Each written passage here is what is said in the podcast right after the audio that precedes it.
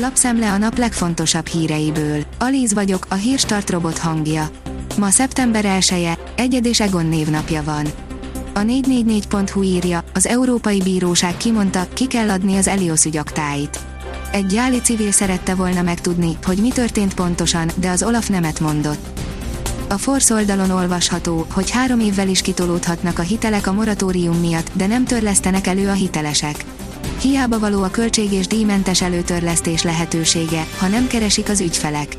Pedig nagy a tét, a futamidő három és fél évvel, a teljes visszafizetendő összeg jelzálog hitelek esetén 20, személyi hiteleknél pedig akár 60%-kal is növekedhet.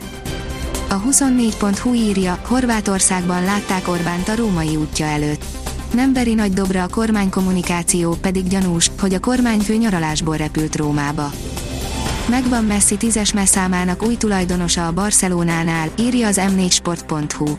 A hatszoros aranylabdás argentin klasszishoz hasonlóan a klub akadémiáján nevelkedett játékos örökölte meg. Talpig amerikai fegyverbe öltözött tálibokat filmezett a Euronews a kabuli repülőtéren, írja a növekedés. Exkluzív felvételeket készített a Euronews az elhagyatott kabuli repülőtéren, miután a tálib vezetők átvették az ellenőrzést a létesítmény felett. Dermesztő dolog történt a magyar boltokban egyre súlyosabb a helyzet, írja a napi.hu. A béreken is látszik, melyik bolt bukott nagyobbat a járvány miatt, de az is, hogy melyik tudott javítani.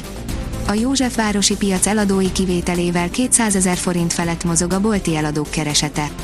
A bérolló még nagy, 117 ezer forint. A privát bankár szerint élesítheti a csodafegyvert Brüsszel, borús ősz várhat az Orbán kormányra. Az eddiginél jóval erőteljesebb fellépést kér Brüsszeltől az EP képviselők egy része az uniós értékeket szerintük megsértő tagállamokkal, Magyarországgal és Lengyelországgal szemben. Ennek jegyében elzárnák előlünk az uniós helyreállítási alapforrásait.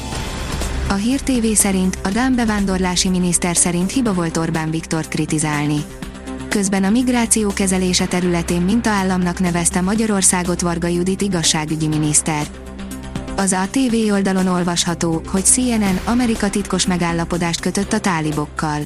Az amerikai védelmi minisztérium a Pentagon illetékeseire hivatkozva a portál azt állítja, a megállapodás értelmében a tálibok csoportokban a kabuli repülőtér bejáratához kísérték az országot elhagyni akaró amerikai állampolgárokat. A vezes írja, erős figyelmeztetéssel hagytak cetlit egy Teslán. Habár az elektromos autókban láthatóan nem jártas, akcióba lépett egy lakó, és nem csak kihúzta egy Tesla Model 3 töltőjét, de üzenetet is hagyott tulajdonosának. A nyugati fény szerint Jakab Péter, karácsony maradjon főpolgármester és tegyen rendet a városban. A kutyapártnak pedig azt üzente, amikor a rezsim lebontása a tét, senki nem vihet el viccből százalékokat. Az m4sport.hu szerint állítólag feldühítette a kritizáló Hamilton az F1 vezetőit. Sajtóhírek szerint feldühítette az F1 és az FIA vezetőit Lewis Hamilton nyílt kritikája, melyben pénzügyi okokra vezette vissza, hogy valós verseny nélkül is eredményt hirdettek a belga nagydíjon.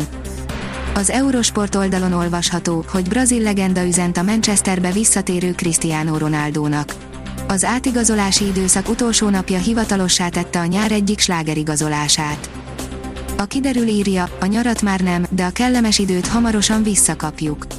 Csütörtöktől nyugat felől egy anticiklon nyúlik be térségünk fölé, amely jó ideig stabilan enyhe, kora őszi időt okoz a Kárpát-medencében. A Hírstart friss lapszemléjét hallotta.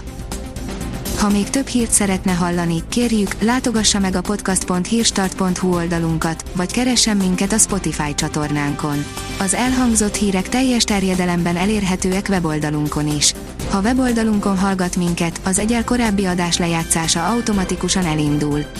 Beállíthatja, hogy az összes korábbi adás, vagy csak az aktuális tematika hírei következzenek. Köszönjük, hogy minket hallgatott!